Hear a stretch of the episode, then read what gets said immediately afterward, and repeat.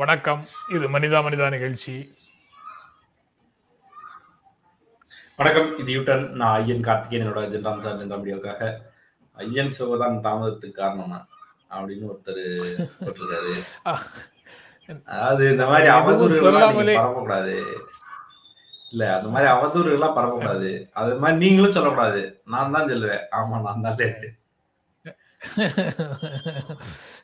அதாவது அது என் லேப்டாப் வந்து பயங்கர தகராறு பண்ணுது. ஒரு மாசம் ரெண்டு மாசமா நான் அதோட போராடிட்டு இருக்கேன்.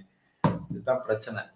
புது லேப்டாப்பை வாங்கி எங்க நண்பர் அனுப்புறேன்னு சொன்னாரு. அவர் பாவம் அனுப்புறாரு. கொரோனாவில மாட்டிக்குது. இப்படியே நான் ரொம்ப பாடாப்பட்டுக்கிட்டு இருக்கேன். தனியாக நான் மட்டும் ஜென்ராம் மீடியால இருந்து வணக்கம் சொன்னா நீங்க தான் லேட்டுன்னு கண்டுபிடிச்சிருவாங்கன்னு நான் இப்போ அப்படி கொடுக்கறது இல்ல. நான் ரெண்டு பேரையும் போட்டு தான் வணக்கம் சொல்றேன். அப்படி இருந்தும் அவர் கண்டுபிடிச்சு கேட்டாரு. நான் மட்டும் அதாவது நீங்க வணக்கம்னு போட்டீங்கன்னா காலை வணக்கம்னு போட்டீங்கன்னா நீங்க நான் காலை வணக்கம் சொல்ல மாட்டேன் ஒண்ணு. சரி. ரெண்டாவது வந்து நான் வந்தேன்னா என் பேரை போட்டுருவேன்.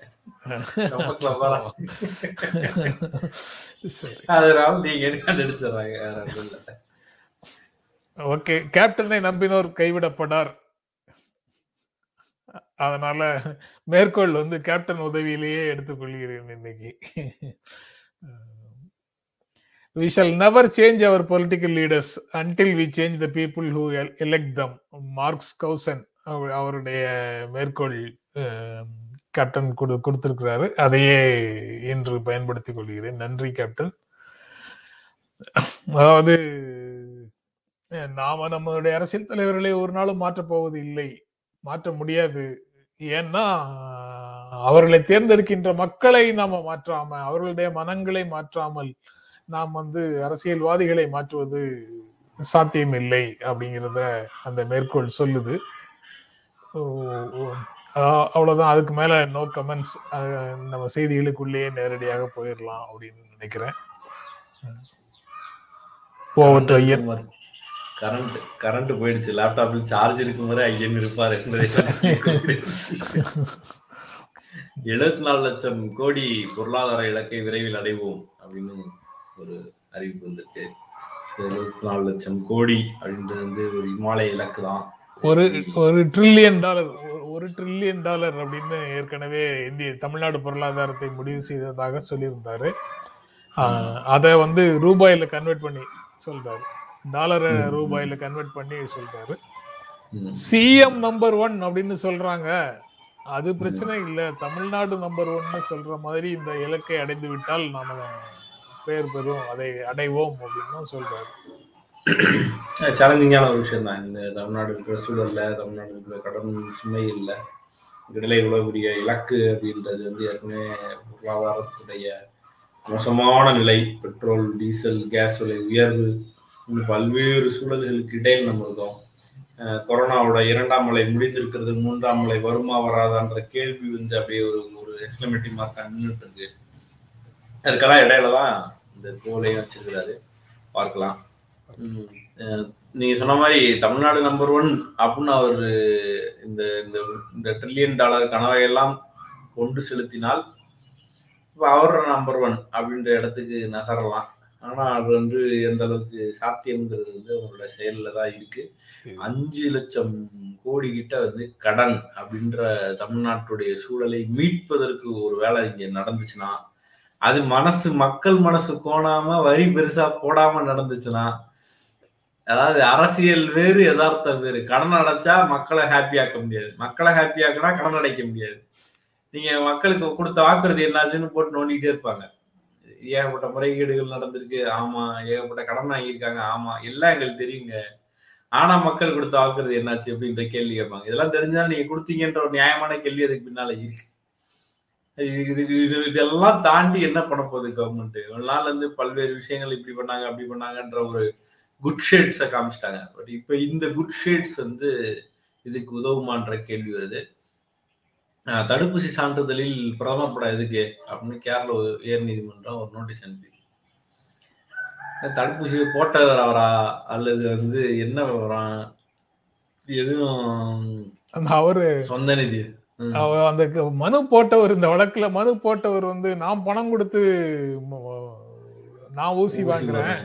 அப்படி நான் போட்ட தடுப்பூசிக்கு சர்டிபிகேட் கேட்டா அதுல அவர் படத்தை எதுக்கு போட்டிருக்கீங்க? பணம் கொடுத்து எம் படத்தை போட்டாலும் பரவாயில்ல. இல்ல தடுப்பூசியை கண்டுபிடிச்ச ஒரு படத்தை போட்டாலும் பரவாயில்ல. இல்ல இல்ல அவர் பணம் கொடுத்து ஊசி போட்டவர் கேட்டாரு. இலவசமாக போட்டா பிரதமர் படம் இருக்கலாமாங்கிற கேள்வி வருது இல்ல? ஆமா ஆமா ஆமா. இல்ல அதுவும் இப்ப இங்க தமிழ்நாடு கவர்மெண்ட் அந்த ஆட்டிடியூட மாத்துச்சு. இந்த இலவச அஹ், திட்டங்கள்லாம் கொடுக்கும்போது கவர்மெண்ட் கொடுக்கும்போது கவர்மெண்ட் வந்து இதை அச்சடிக்கிறது இல்ல தனிப்பட்ட திமுக பண்ணும்போது அதில் அவர்கள் அவங்க காசு திமுக காசு கொடுத்து பண்ணும்போது அதில் யார் படத்தானா போட்டுக்கலாம். அது அவங்களுடைய கட்சியுடைய தனிப்பட்ட விருப்பம். அதை இன்னமும் பண்ணுறாங்க பட் ஆனால் அரசு சார்பாக கொடுக்குற விஷயத்தில் வந்து படம் போடுவது இல்லை முதல்வர் பெயரையுமே போடுவதில்லை. நான் பார்த்த வகையில் நான் பார்க்கிற விஷயங்கள். அரசு விழாக்களில் கூட பேனரில் வந்து பெரிய அளவுக்கு முதல்வர் படமோ மந்திரிகளுடைய படமும் இல்லை. திட்ட சார்பான படங்கள் தான் இருக்கிற மாதிரி பண்ணிக்கிறாங்க. ஆனா இது இங்க இந்த மாற்றம் வந்து ஒன்றிய அளவில் வரணும் அப்படின்றத எதிர்பார்க்கின்றது இருக்கு. முதல்ல அந்த பேர்கள் எல்லாம் ஹிந்தியில வைக்கிறது முதல்ல மாத்தணும். என்னத்தையாவது ஒண்ணு எடுத்துட்டு வந்து ஹிந்தியில வச்சிடறாங்க. நமக்கு அது என்னன்னு புரிய மாட்டேங்குது. அது என்ன திட்டம்னே நமக்கு புரிய மாட்டேங்குது. என்னமோ ஒண்ணு அப்படின்ற மாதிரி இருக்கு. இப்ப அம்மா கே ஐன்கோன்னு ஒரு படம் இருக்கு. அது என்ன சொல்லுதுன்னு அந்த அந்த வரிக்கு என்ன அர்த்தம் யாருக்கா தெரியுமா? தெரியாது.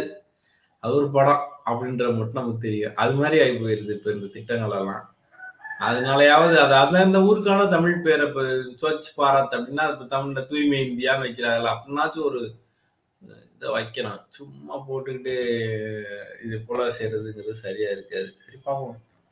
அடுத்து பிரச்சனைகளில் இருந்து மக்களை திசை திருப்ப ஒன்றிய அரசு முயற்சி அப்படின்னு காங்கிரஸ் குற்றச்சாட்டு வைக்குது. இது வந்து ஒரு பழைய குற்றச்சாட்டு தான். என்னமோ புதுசா இப்ப தான் இந்த குற்றச்சாட்டு வர்ற மாதிரி. அதை மறுபடியும் மறுபடியும் சொல்லிக்க வேண்டியதாக இருக்கு.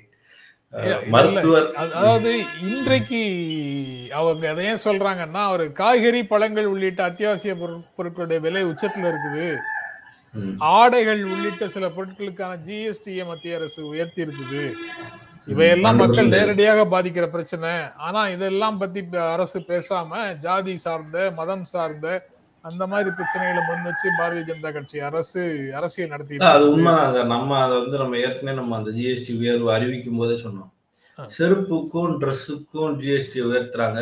இதை பத்தி யாருமே பேச போறது இல்லை. ஜிஎஸ்டி கவுன்சில் ஏன் வந்து இவர் போகலன்றத பத்தி பேசின யாருமே வந்து இந்த பர்டிகுலர் பிரச்சனையை வந்து ஒரு பெரிய அளவுக்கு பேச போறது இல்லை. ட்ரெஸ் விலை கூடுது அப்படின்னா அது அடிப்படையாக ஒரு நூறுரூவாய்க்கு ஒரு வேட்டி கிடைக்கும் கைலி கிடைக்கும்னு நினைக்கிறவங்களுக்கு ஒரு பத்து ரூபா கூடுதுன்றது வந்து ஒரு அநியாயமானது. செருப்புக்கு விலை கூடுதுன்றதும் ஒரு அநியாயமானது.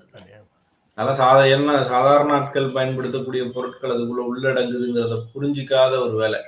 உணவுக்கும் காஸ்ட் அதிகம். ஆகும் உடைக்கும் காஸ்ட் அதிகம். அத்தியாவசியம் எதுவோ அதுக்கெல்லாம் நம்ம காஸ்ட் ஏறிக்கிட்டே இருப்போம்னு சொல்றது எந்த நியாயத்துல வருது? அது இயற்கையாவே பொருள் விலையெல்லாம் ஏறுது. நீங்க ஜிஎஸ்டியும் போட்டீங்கன்னா அதுல எவ்வளவு சாதாரண ஆட்கள் பாதிக்கப்படும் சின்ன சின்ன ஆட்களுக்கு அது எவ்வளவு பெரிய பாதிப்புன்ற கேள்வி இருக்குல்ல? அதுக்கு கிட்ட பதிலே இருக்காது. மருத்துவர் பரிந்துரை இல்லாமல் போதை மருந்துகளை விற்றால் கடும் நடவடிக்கை அப்படின்னு சொல்றாங்க. காவல்துறை எச்சரிக்கை. ஆமா. சரி. அஹ், ஆனா சாதாரணமா வந்து மருந்து கிடைக்குதுங்கிறதா யதார்த்தம். நீங்கள் வந்து சின்ன சின்ன கடைகளுக்கு போனீங்கன்னா கொஞ்சம் பெரிய கடை போய் பேரசிட்டமால் கேட்டால் கூட தரமாட்டாங்க சத்தம் போட்டு அனுப்பிவிட்டுருவாங்க. சார் அதெல்லாம் தர முடியாது சார் அப்படின்னாங்க. கொஞ்சம் சின்ன கடைகளுக்கு ஒரு ஒரு தெருவோரத்துக்குள்ள போனோம்னா எந்த மருந்தும் கிடைச்சிடும் ரொம்ப ஒரு ஒரு முக்கியமான மருந்து பேர் சொல்லக்கூடாது. அந்த மருந்து வந்து என் ஃப்ரெண்டு ஒரு டாக்டர் எழுதி கொடுத்துருந்தாரு.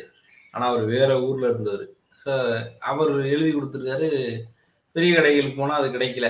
எங்கள் ப்ரெஸ்கிரிப்ஷனை வந்து அவர் அவருடைய இதில் கையெழுத்து போட்டு பிடிஎஃப் அனுப்பினாலும் தரமாட்டேன்றாங்க என்ன கடைக்கு போனேன்? அந்த மருந்து பேர சொன்னேன். டாக்டர் இருக்கா? பிரிஸ்கிரிப்ஷன் இருக்கான்லாம் கேட்கல. ஒரு அட்டையா வாங்கணும் வாங்கிக்கிறீங்களான்னாங்க சரின்னேன் கொடுத்துட்டு வந்துட்டாங்க அப்- அப்படித்தான் இங்கே இயக்கம் இருக்கு. இப்ப அது வந்து கடையில் இருப்பவர்களுடைய பொறுப்பும் சேர்ந்தது. செட்டு மாத்திரை எடுத்து தான் இன்னைக்கு பல கடை போகுதுங்கிறதா யதார்த்தம் அதுல டாக்டர்கள் சொல்றாங்க அதுல வந்து ஸ்டெராய்டு மாதிரியான விஷயங்களை சேர்த்து கொடுக்கறதுனால தான் செட்டு மாத்திரை உடனே கேட்கும். அது போடக்கூடாது அப்படின்றாங்க. அப்ப இந்த சூழல்லாம் எப்படி உடைக்கிறது? இன்னும் வேறு சில பிரச்சனைகள் இருக்கு. டாக்டர் பிரெஸ்கிரிப்ஷன்ல ஒரே ம மருந்தை ரெண்டு கம்பெனில எழுதி கொடுக்குறாங்க அப்படின்னு ஒரு ஒரு ஒரு ஒரு பேர ஒரு இவர் சொல்றாரு. ஒரு ம- மருந்து கம்பெனி நடத்தி மனசு கேட்காம மூடின ஒரு நண்பர் இருக்காரு. அவர் சொல்றாரு. ஏன்னா ஒரு மாத்திரையை ரெண்டு கம்பெனி எழுதி கொடுப்பாங்க. மனசாட்சியை கலட்டி வச்சா தான் நான் வியாபாரம் பார்க்க முடியும். என்னால முடியல. நான் ஓரளவுக்கு அதை ட்ரை பண்ணேன். எனக்கு அது சரியா வரல அது பண்ணாமையே இருக்கிறது பெட்டர் நான் முடிவு பண்ணிட்டேன் அப்படின்றது இப்படி கொடுமை எல்லாமும் நடக்குது. டாக்டர் அனுரத்னா மீண்டும் நியமனம் சுகாதாரத்துறை அமைச்சர் நடவடிக்கை. மக்கள் டாக்டர் அப்படின்லாம் அந்த ஏரியா ஆட்களால் கொண்டாடப்படுகிறவர். மாத்தினது பிறகு பெரிய குரல் வந்தது. அப்புறம் இல்லைன்னு திரும்ப அங்கேயே கொண்டு வந்திருக்காங்க. தற்காப்புக்கு துப்பாக்கியால் சுடலாம் காவலர்களுக்கு டிஜிபி அறிவுரை விஷயம். அதாவது இப்ப இந்த ரெண்டு கொலை நடந்தது இல்ல? ஒரு வேன் நிக்காம நியாயமான விஷயம் சார் நியாயமான விஷயம். அதாவது வந்து ஒரு ஒரு போலீஸ்காரர் தன் சாகக்கூடாது அதுக்காக அவர் துப்பாக்கி ஏந்தி கொள்ளலாம் என்பது சரிதான். ஆனா நான் என்ன கேக்குறேன்னா நான் கடந்த சில விஷயங்கள் எல்லாம் பார்க்கும்போது நிறைய அந்த போலீஸ் அட்ராசிட்டிஸ் நடக்குதுல்ல. அதுக்கு என்ன செய்யறது பொதுமக்கள் எப்படி காவலர்களுடைய அதீத அதிகார துஷ்பிரயோகத்தை சந்திப்பது? என்னால முடியுங்கிறக்காக ஒருத்தரை உட்காரு நீ எந்திரிச்சு போக கூடாதுன்னு சொல்றத நாங்க எப்படி சமாளிக்கிறது? அதுக்கு டிஜிபி கிட்ட என்ன யோசனை இருக்கு? ஒரு ஒரு காவலர் இருந்த உடனே அந்த அந்த பிரச்சனை வருது பெனிக்ஸும் ஜெயராஜும் இறந்துட்டாங்க. காவலர்களை அழைத்து சென்று அடித்து கொலை செய்ய காவலர்கள் அழைத்து சென்று அடித்து கொலை செய்யப்படுகிறது எந்த குற்ற பின்னணியும் இல்லாதவர் மேல. அவரை நீங்க வேற வேற இடத்துக்கு அழைச்சிட்டு போய் ரிமாண்டும் பண்ண முடியுது உங்களால. எங்களால சாதாரண ஆட்களால அது என்ன முடியும்? அப்படி சம்பவம் நடக்கும்போது பொதுமக்களுக்கு என்ன அதிகாரம் தருவீங்க? அதுக்கு என்ன அதிகாரம் இருக்கு? இதே மாதிரி ஏதாவது துப்பாக்கி கொடுக்கலன்னா கூட வேற ஏதாவது ஒரு விஷயத்தையாவது ஐடியா கொடுக்குங்களா இப்படி பண்ணுங்க நாங்க இருக்கோம்னு. அதுக்கு எதையுமே பேச மாட்டேங்கிறாங்க. அது வந்து மோசமான ஒரு அணுகுமுறையாக இருக்கு.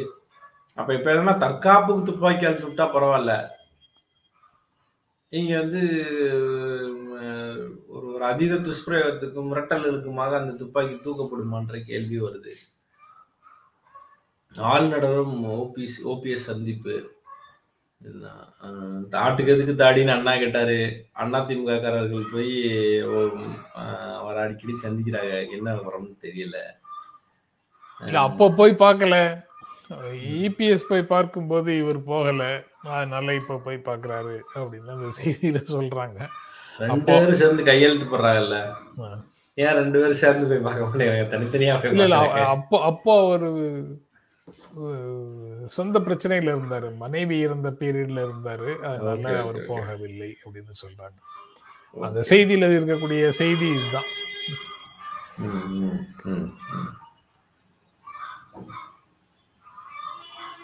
மரியாதை நிமித்தமாக பார்த்தேன்னு தான் சொல்றாரு. அவ்வளவுதான். அதாவது ஓ. ஆளுநருடன் சந்திக்கிறது வந்து ஒரு மரியாதை நிமித்தத்தோடு யார் சந்திச்சாலும்? முதல்வரும் சந்திக்கிறாரு அது எல்லாருமே சந்திக்கிறாங்க. அது நிமித்தத்தோடு முடிஞ்சதுன்னா பிரச்சனை இல்லை. அப்படின்றதுதான் எல்லாருடைய எதிர்பார்ப்பாகவும் இருக்கு.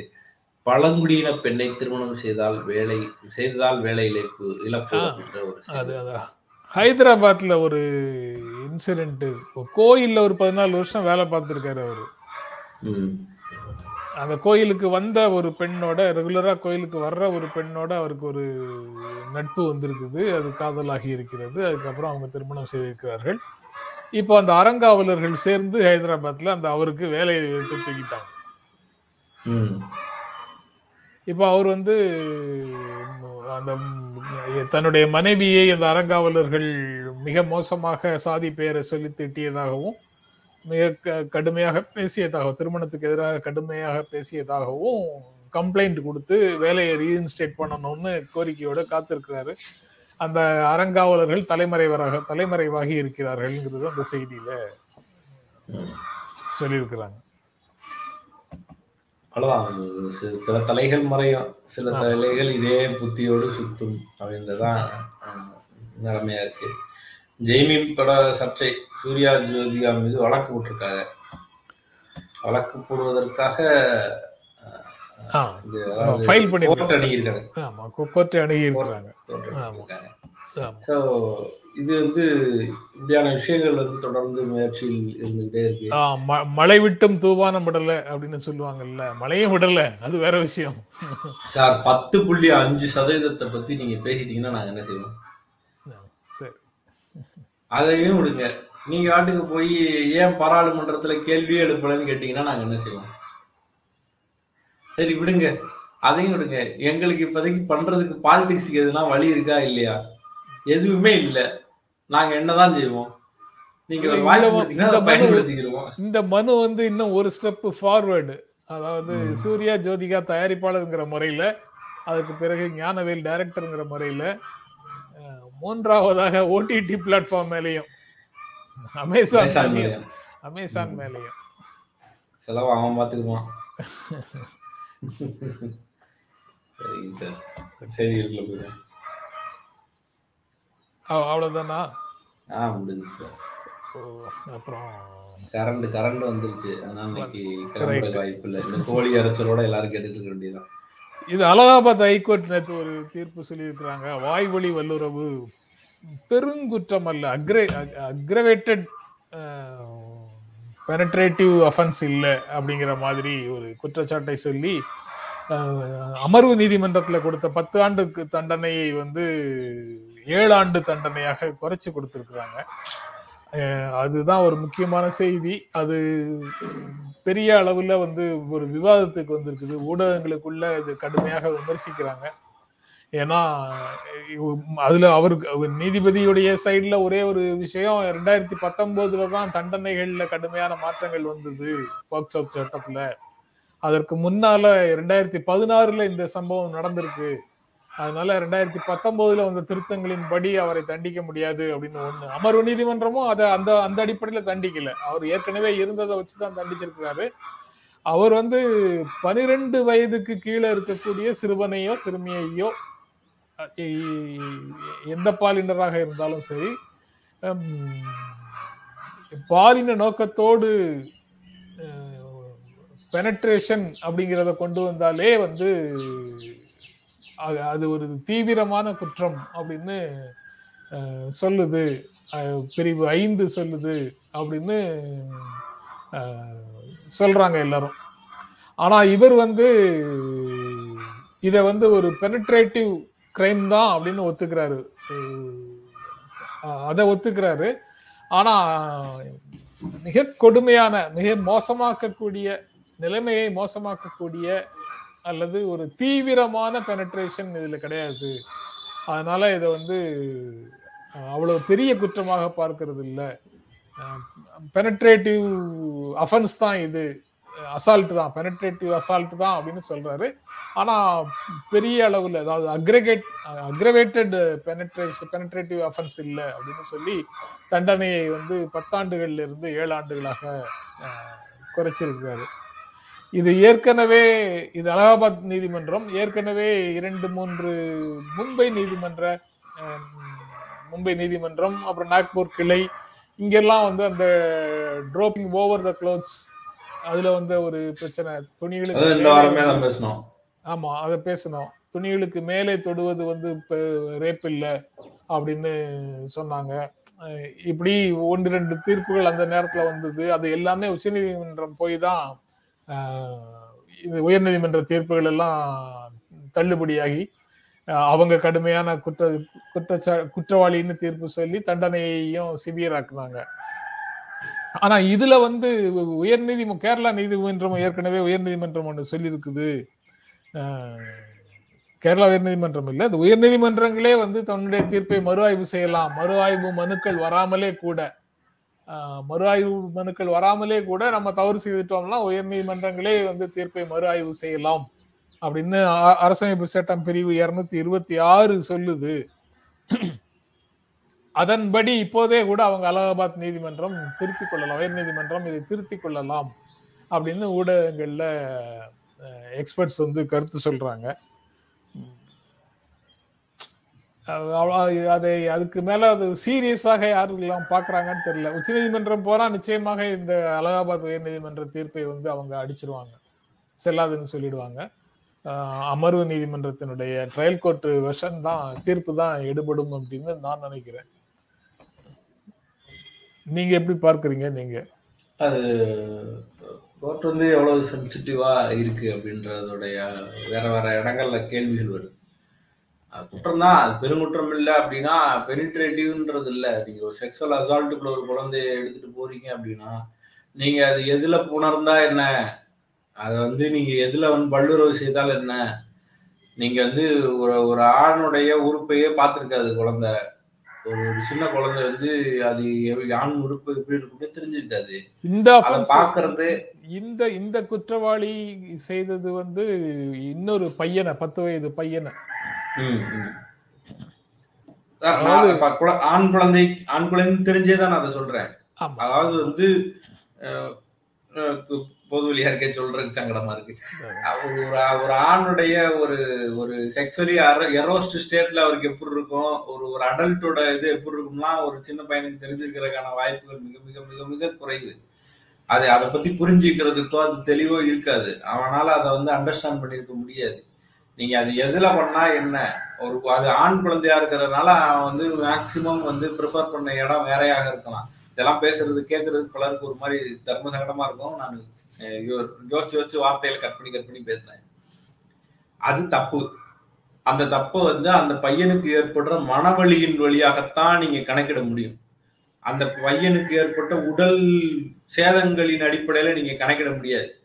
அந்த பையனுக்கு ஒரு செக்ஷுவல் அசால்ட் நடந்திருக்கு. அவன் விருப்பப்படாத ஒரு விஷயம் அவனுக்கு என்னன்னே தெரியாத ஒரு விஷயம் அந்த பாலியல் ரீதியான ஒரு துன்புறுத்தல் வல்லுறவு அவன் விரும்பாம அவனுக்கு அது நடந்திருக்கு. இருபது ரூபாயை கொடுத்து அதை அஹ், வந்தார் அதுல வந்து எந்த பகுதியில இன்சர்ட் பண்ணாருன்றத வச்சு ஒரு ஒரு ஒரு அளவீடுங்கிறதே தப்பு. பல இடங்கள சொல்ற ஒரு குற்றம் நடந்ததை போல நினைச்சு அதை அட்டெம்ட் பண்ணாலே அந்த தண்டனையை கொடுக்கலாம்லாம் இங்க சட்டத்துல பல பல சரத்துகள் போக்சோலால மட்டும் நீங்க என்ன நீங்க வந்து இது இது தீவிரமானதல்ல பெருங்குற்றம் அல்ல சிறிய குற்றம் அந்த அளவுல இதை இப்படி பண்ணிட்டாரா அதை அப்படி பண்ணிட்டாருன்ற இடத்துக்கு ஏன் நகர்றோம்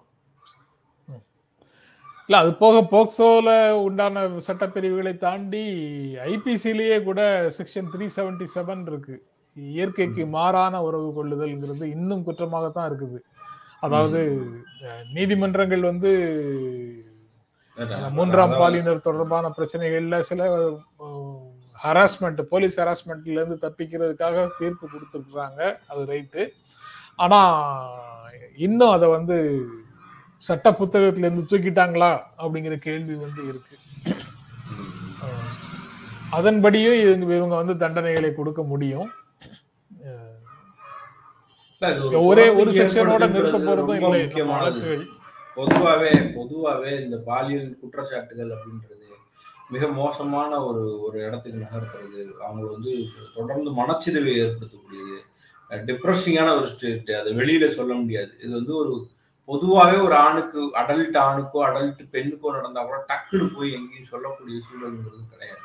அப்புறம் அது குழந்தைக்கு நடக்கும்போது வந்து பாத்தீங்கன்னா உடைந்து போய் யார்கிட்ட சொல்றது சொல்லலாமா கூடாதா இது என்ன நடந்துச்சு? இது ரொம்ப தப்பா? யாரு? ஒரு ஒரு சின்ன குழந்தைக்கு நடக்குதுன்னு வைங்களேன். கட்டி பிடிச்சா முத்தம் கொடுத்தா குழந்தை பிறந்துரும்னு நினைக்கிற அறிவோடு இருக்கிற குழந்தைக்கு அது நடக்குதுன்னு வைங்களேன். தனக்கு நடந்ததால் தனக்கு குழந்தை பிறந்துருமோன்னு நினைச்சிட்டு இருக்கும் சொல்ல முடியுமா வெளியில அது அந்த வழியெல்லாம் எதை வச்சு நீங்க வந்து நீங்க வேல்யூ பண்ணுவீங்க? எதை வச்சு அதை வந்து நீங்க எதிர்த்து நிப்பீங்கன்ற ஒரு கேள்வி இருக்குல்ல? உளவியல் ரீதியா உளவில் உளவியல் ரீதியாக பெரும் பாதிப்பை ஏற்படுத்தக்கூடிய ஒரு அசால்ட் இந்த மாதிரி அசால்ட்டு அது போக இது லைஃப் சேஞ்சிங் எஃபெக்ட் கூட இதனால நிகழக்கூடும். நீங்க ஒரு தடவை டிப்ரெஷன்ல உள்ள போயிட்டீங்கன்னா டாக்டருங்க சொல்லுவாங்க. நீ இனிமே வந்து ஜென்மத்துக்கு நீ வந்து ஒரு ஒரு டிப்ரெஷனால் பாதிக்கப்பட்டவன் தான் அதை மனசு வச்சுக்கூடிய ரெக்கவர் ஆகிக்கலாம் நல்லா இருக்கலாம். ஆனால் என்னைக்குனாலும் நீ அந்த ஸ்டேஜுக்கு போகிறதுக்கான வாய்ப்பு இருக்குன்னு வந்து இந்த மாதிரியான விஷயங்கள் சொல்லுவாங்க. டிப்ரெஷனா சும்மா நம்ம ஸ்டேட்டஸில் எடுத்தோடனே டிப்ரெஷன் போடுற மாதிரியானது இல்லை. அது தீவிரமாக கிளினிக்கல் டிப்ரெஷன் ஆகிறவங்களுக்கு அந்த மாதிரியான ஒரு விஷயம் சொல்லுவாங்க. ஒரு மனச்சிதைவுன்னு ஒரு இடம் ஏற்பட்டுச்சுன்னா அதுக்கு அடுத்து வந்து அது என்னைக்குனாலும் அந்த இதை ரொம்ப கவனமாக வச்சுக்கணுன்ற இடத்துக்கு அது நகரும். நீங்க கோர்ட் வேல்யூ பண்ற விஷயம்லாம் பாருங்களேன். அந்த சட்டத்தை எழுதும் போது அவர்களுக்கு ஏற்பட்ட மனச்சிதவை பற்றி ஒரு எழுத்து கூட இருக்கு. அது பிசிக்கலாவே அந்த கண்டிஷனை வந்து நகர்த்திருப்பாங்க. இது இது நடந்திருக்கு இது நடந்திருக்கு அப்படின்ற அந்த தொட்டாங்களா? ஸ்கின்னோட தொட்டாங்களா? அந்த வார்த்தை பிரயோகங்களை பாருங்க. தொடுதல் தோலோடு தோல் தொடுதல் ஸ்கின் டு ஸ்கின் இப்படின்ற வார்த்தைகள் தான் வருது. அப்ப நீங்க வந்து உடலாக மட்டுமே அந்த பிரச்சனையை பாக்குறதே வந்து பெரிய தப்பு. ஒருத்தரை குத்தி கொள்றாரு அப்படின்னா குத்துன அப்புறம் செத்து போவாரு. அவருக்கு வந்து அந்த அந்த இது இருக்காது. ஏற்படுறத பத்தி கொஞ்சம் கூட யோசனை இல்லாம போகுது. அப்புறம் அடுத்த செய்தி போறதுக்குள்ள ஒரு நண்பர் இந்த காம்பினேஷன் போர் அடிக்குதுன்னு சொல்லியிருக்கிறாரு. அப்படியே கடந்து வந்துடுறேன்.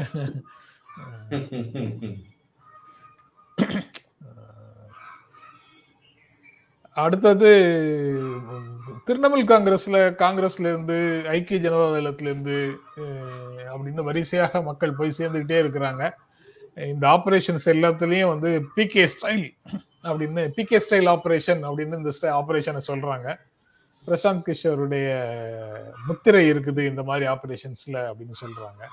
இதை வந்து க- பாரதிய ஜனதா கட்சி எதிர்க்கிறதுல காங்கிரஸை விட வலிமையானவர்கள் நாங்க தான்.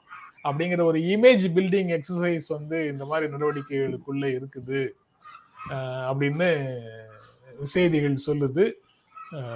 மமதா அது அதற்கான திட்டத்தோடு செயல்படுகிறார் அப்படின்னும் செய்திகள்ல சொல்றாங்க. சத்தியம் வந்து இன்னைக்கு வந்து ரெண்டு விஷயம் பார்க்க வேண்டியது ஒண்ணு பாஜகவுக்கு எதிராக யார் நிக்க போறா? பாஜக எதிராக நிற்க வேண்டிய காங்கிரஸ் தொடர்ந்து வலுவின் வலுவின்மையிலேயே இருக்கு. ஏதாவது ஒரு விஷயத்தை பயன்படுத்தி ஒரு மேலே ஏறி வர்றதுக்கான சூழலே இல்லை அப்படின்றப்ப இன்னொருத்தர் யாராவது ஒருத்தர் எமர்ஜ் ஆகி வரணும். ஆனா அது இப்ப அடுத்து வர்ற எலெக்ஷனுக்குள்ள ஒரு மூன்று ஆண்டுகளுக்குள்ள பயங்கரமா ரெடி ஆகி அந்த ரெடி ஆகி வர்ற ஆட்கள் வந்து ஸ்ட்ராங்காக இருந்து ஒரு ஸ்வீப் அடிக்கிறது அப்படின்றது வந்து கனவு தான் அந்த கனவை நோக்கி யார் நகர் இருந்தா ஜெயிச்சிருவாங்க இவங்க ஜெயிச்சிருவாங்க அவங்க ஜெயிச்சிருவாங்க நம்மளால நிச்சயமாக சொல்லவே முடியாது. அப்ப இப்ப நீங்க எல்லாரும் யோசிக்கிற ஆப்ஷன் வந்து காங்கிரஸ் கரத்தை வலுப்படுத்துவது பல ஈகோக்களை காங்கிரஸ் மறப்பது காங்கிரஸ் மீதான ஈகோக்களை பிறர் மறப்பதுன்றதுதான் வரும். ஆனா பொலிட்டிக்கலா தொடர்ந்து வந்து கேம் ஆடியே பழகுற ஆட்கள் பொலிட்டிக்கல் கேம்லேயே இருக்கிற ஆட்கள் டக்குன்னு அப்பெல்லாம் அந்த பிளேஸை ஈஸியா காங்கிரஸுக்காக விட்டு கொடுப்பது அப்படின்றது போக மாட்டாங்க இங்க வந்து திரும்ப வந்து இல்ல காங்கிரஸுக்காக காங்கிரஸுக்காக இவங்களை விட்டு கொடுக்க சொல்லல யாரும். ஆனா காங்கிரஸை ரீப்ளேஸ் பண்றது முடிஞ்சிருமா? நாலஞ்சு பேரை அந்த கட்சியில இருந்து தூக்கிட்டு வந்துட்டா ரீப்ளேஸ் பண்ணிட முடியுமா? முடியாது. ஆனா வெஸ்ட் பெங்கால் அளவுல வந்து இன்னைக்கு யாருமே இல்ல வெஸ்ட் காங்கிரஸ் பெங்கால்ல யாரும் இல்ல. இப்ப கோவால காங்கிரஸை விட முன்னுக்கு வரணும் அப்படின்னு மமதா பானர்ஜி முயற்சி பண்றாங்க. பஞ்சாப்ல ஆம் ஆத்மி முயற்சி பண்ணுது. அமரிந்தர் தனியா போயிட்டாரு. ஆம் ஆத்மி தனியா முயற்சி பண்ணுது. காங்கிரஸ் ஒரு பவர்ஃபுல் லீடரை இழந்து ப- பலவீனமாக இருக்குது. ஓகே. எல்லாத்தையும் விட்டுருங்க. மமதா பானர்ஜி எங் எல்லா இந்த மாதிரி இடங்கள்ல எல்லாம் கூட அவங்க வந்து அவங்களுக்கு செல்வாக்கை பெருக்கி கொண்டால் கூட காங்கிரஸும் பிஜேபியும் மட்டும் போட்டியிடக்கூடிய மாநிலங்கள் அப்படிங்கிறதே வந்து இந்த இந்த மாநில கட்சிகளை விட காங்கிரஸுக்கு அதிகம். அது ஒண்ணு. அதுக்கப்புறம் நீங்க தமிழ்நாடையும் கேரளாவையும் நீங்க காங்கிரஸோட சேர்த்து பார்த்துட்டீங்கன்னா இந்த மமதா உட்பட பிரசாந்த் கிஷோர் வழிகாட்டுதல்ல இருக்கக்கூடிய ஆட்கள் எல்லாரையும் தாண்டி இதுவே வந்து ஒரு பெரிய இடங்களாக போயிடுச்சு. பெரிய இடங்களாக போய் பெரிய அதிகமான இடங்களாக போயிடுது. அப்புறம் எப்படி திரும்ப திரும்ப இந்த ஊடகங்கள் அல்லது இது போன்ற சிலர் அணிமா கட்- கட்சி மாறுறத ஒரு பெரிய செய்தியாக்கி காங்கிரசுக்கு மாற்றாக திரிணாமுல் காங்கிரஸ்ங்கிற மாதிரி ஒரு பிம்பத்தை உருவாக்கி எதற்காக ஒரு பெரிய பிம்பத்தை மமதாவுக்கு கட்டி கட் கட்டமைக்கிறார்கள் அப்படிங்கிறது ஒரு கேள்வியாக வருது. வெஸ்ட் பெங்கால்ல அவங்க தான் பவர்ஃபுல்லா இருக்காங்கங்கிறதுல மாற்று கருத்து எதுவும் இல்லை. PK formula இருக்குன்றீங்களே sir? P PK K formula இருக்க. கூடும் இருக்க கூடும்னு தோணுது. ஒண்ணு இல்ல சார். எல்லாருக்கும் தங்களுடைய தனி அதிகாரத்தை பற்றிய கவலைகள் தான் அதிகமே தவிர கூட்டாக என்ன நடக்கணும்ன்ற அந்த கோலை நோக்கி நகர்றதுங்கிறத பற்றிய கவலைகள்லாம் மிக குறைவுதான். காங்கிரஸ் உடைய வியூக அமைப்பு மாற வேண்டியது இருக்கு. அவங்க எல்லாத்தையும் அரவணைத்து இழுத்து செல்வதற்கான ஒரு பெரிய போராட்டத்துக்குள்ள இருக்கணும். அவங்க எல்லா ஸ்டேட்டுக்கும் தொடர்ந்து பயணப்பட வேண்டிய ஒரு சூழல் இருக்கு. அங்க இருக்க தலைவர்களையும் மக்களையும் பார்த்து ஒரு புதிய எழுச்சியை உருவாக்கக்கூடிய வேலைகள்ல ராகுல் காந்தி ஈடுபட வேண்டியது இருக்கு. அல்லது காங்கிரஸ் ஈடுபட வேண்டியது இருக்கு. ஏற்கனவே பலரும் விட்டு போயிட்டு இருக்காங்க. இனிமேயும் ஒரு அவநம்பிக்கையின் அடிப்படையில திரும்ப போறதா ஆகும். கிடைத்த இடங்களை என்னவா பயன்படுத்துறாங்கன்ற ஒரு கேள்வி இருக்கு. தமிழ்நாட்டில் ஓரளவுக்கு எம்எல்ஏ எம்பிகள் இருக்காங்கன்னா அதுல அவங்க எஃபிஷியண்டா செயல்பட்டு ஒரு பெரிய செய்திகள் ஏதாவது வருதா அப்படின்ற கேள்வி இருக்கு. அது பிஆர் ஆக்டிவிட்டியா அல்லது நிஜமா செய்றாங்களா? அதெல்லாம் கூட ஒதுக்கி வச்சிரும். ஏதோ ஒன்று பண்ணி வந்து ஒரு ஒரு ஒரு ஒரு பெரிய இடத்துக்கு நகர வேண்டியது இருக்குல்ல. இல்ல அதர் ஃபேக்ட்ஸ் இருக்குல்ல. வெறும் பிஆர் ஆக்டிவிட்டின்னு நம்ம வந்து கடந்து போயிட முடியாது இல்ல அதாவது சொல்ல சார் நான் என்ன சொல்றேன்? நீங்க பிஆர் ஆக்டிவிட்டி பண்றீங்களா? அல்லது வந்து செஞ்சு பேர் வாங்குறீங்களான்றத விட்டுருவோம். ஏதோ ஒண்ண செஞ்சு அந்த பேர் வாங்குற இடத்துக்கு நகர வேண்டியது இருக்குல்ல. அதை என்ன பண்றீங்கன்னு கேக்குறேன். அரசு கூட பண்ணுங்க. இந்திய அரசே அதைத்தான் சொல்லுது. சஸ்டைனபிள் டெவலப்மெண்ட் அப்படிங்கறத வந்து முதன்மையாக எடுத்துட்டு போறது கேரளா தமிழ்நாடு தான் சொல்றாங்க அவங்க. அது உண்மை அது உண்மை. நான் வந்து கேரளாவும் கேரளாவும் தமிழ்நாடும் வந்து சஸ்டைனபிளா இல்லைன்னு சொல்லல. நான் என்ன சொல்றேன்னா இங்க இவ்வளவு எம்எல்ஏ எம்பிகள் கிடைத்ததை வச்சு நீங்க என்ன கேம் ஆடுறீங்கன்னு கேக்குறேன். இப்ப கேரளா பொறுத்த கம்யூனிஸ்டுகள் பேர் தான் வருது. அது அது அது ஒரு சூழல் இருக்கு. இங்க தமிழ்நாட்டுல வந்து அலைடு பார்ட்டி தான் இருக்கு. இப்போ இங்க என்ன பெர்ஃபார்ம் பண்றீங்க? நீங்க என்ன மாற்றம் தர்றீங்க? அதை எப்படி ரெஜிஸ்டர் பண்றீங்க? அதை எப்படி கொண்டு போய் மக்கள்கிட்ட சேர்க்குறீங்க? உங்களுடைய இதை வந்து காங்கிரஸ் இங்க செயல்பாடு சிறப்பாக இருக்குன்னு எந்தெந்த இடத்துல எலிவேட் பண்ணிக்கிறீங்க? வேறு வேறு இடங்கள்ல என்ன வேலைகள் நடக்குதுன்றதெல்லாம் சேர்த்தா இருக்கு கொரோனா வந்து சொல்லலாம் கொரோனா இப்ப முடிஞ்சு போச்சு. அடுத்தடுத்த கட்டத்துக்கு நகர் மழை மழை வந்துருச்சு இல்ல அடுத்தாப்புல? நீங்க மழை வந்தாலும் வெயில் வந்தாலும் கொரோனா வந்தாலும் எலெக்ஷனும் வந்துடும் சார். எலெக்ஷனும் வந்துடும் ரைட் நீங்க இது வந்துருச்சு அது வந்துருச்சுன்னு எக்ஸ்கியூஸ் வந்து ஓட்டு குத்துறாள்னு சொல்ல முடியல நச்சுன்னு குத்தி விட்டு போயிடறான்ல. அது அதற்கெல்லாம் தான் நம்ம வந்து பேசியிருக்கிறோமே. வாய்ப்புகள் வந்து ஒவ்வொரு சவால்கள்ல இருந்தும் வாய்ப்புகளை வந்து அரசை எடுத்துக்கொள்ளலாம் சவால்களை எதிர்கொள்வதே ஒரு அவங்கள ப்ரூவ் பண்றதுக்கான வாய்ப்பு. கொரோனாவை அப்படித்தான் ஃபேஸ் பண்ணாங்க. மழை வெயில் மழையையும் அப்படித்தான் ஃபேஸ் பண்றாங்க. தமிழ்நாடு கவர்மெண்ட்டை பொறுத்த வரைக்கும் வந்து கொரோனா அது மாதிரியான விஷயங்கள் வந்து ஒரு நல்ல நல்ல ரெக்கவரி பண்ணாங்க. அது வந்து நிறைய பேர் தெரியும். கொரோனா சமயத்துல பீக்ல இருந்த போது நானும் சண்டை போட்டு நிறைய புதிய எம்எல்ஏக்கள்லாம் சண்டை போட்டு அனுப்பிச்சு விட்டேன். ஒரு ஒரு இடம் கிடைக்கல ஒன்றும் இல்லைன்ட்டு அவங்க வந்து அதாவது ஒரு ஒரு டென் ஃபிஃப்டீன் டேஸ்க்குள்ளே வந்து எனக்கு ஃபோன் வர நின்றுச்சு அது எனக்கு இங்கே சீட் இல்லை இங்கே மோசமாக இருக்குது இங்கே தண்ணி இல்லை இங்கே இது இல்லைன்னு வர்ற கால்ஸு பெட் இல்லை சிரமமாக இருக்குது உள்ளே அலோவ் பண்ண மாட்டாங்கன்னு சொல்கிற கால்ஸ் வந்து குறைஞ்சிது. அப்போ அந்த அந்த பதினஞ்சு நாள் பெரும் போராட்டத்தின் வழியாக அதை சீர் செய்யறதுக்கான ஒரு பெரிய எஃபர்ட்டை வந்து எடுத்திருக்காங்கன்றத வந்து யார் மறுத்தாலும் நாம இருக்க முடியாது. க்ளோஸா பார்த்ததுனால சொல்றேன். இந்த இரண்டு மாநிலங்கள்னு நம்ம ஏன் பேசுறோம் அப்படின்னா பக்கத்து பக்கத்துல இருக்குங்கிறதுனாலதான். நிஃபா அதாவது பக்கத்துல பக்கத்துலனா மாநிலங்கள் பக்கத்துல பக்கத்துலயா? செயல்பாடு பக்கத்துல பக்கத்துலயா? மாநிலங்கள் பக்கத்துல பக்கத்துல இருக்குது. அப்படின்னா இந்த பார்டர் ஏன் சொல்லலன்னு கேப்பீங்க? ஒரே அணிக்குள்ள இருக்கிறாங்க ரெண்டு பேரும். அப்படி சொல்லுங்க. நேரா சொல்லுங்க.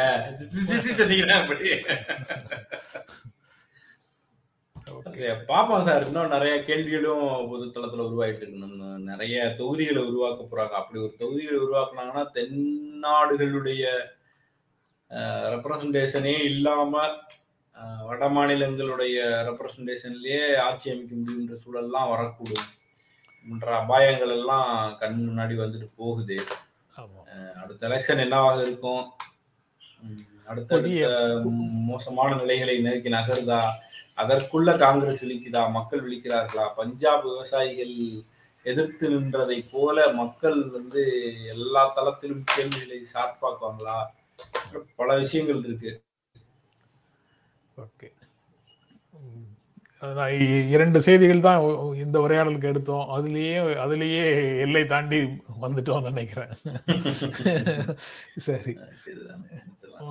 நிறைய செய்யலாமா? சரி நண்பர்களே நிகழ்ச்சியை பார்த்துட்டு இருக்கிறீங்க ஆதரவு கொடுக்குறீங்க. அவங்க எல்லோருக்கும் எங்களுடைய அன்பும் நன்றியும். மீண்டும் சந்திப்போம். நன்றி வணக்கம். எங்களுடைய வீடியோ உங்களை நேரடியாக வந்து சேரணும்னா ஜென்ரா மீடியாவை சப்ஸ்கிரைப் பண்ணுங்க. இது குறித்த அப்டேட்ஸ் உங்களை வந்து சேர்வதற்கு பெல் ஐக்கானை கிளிக் பண்ணுங்கள்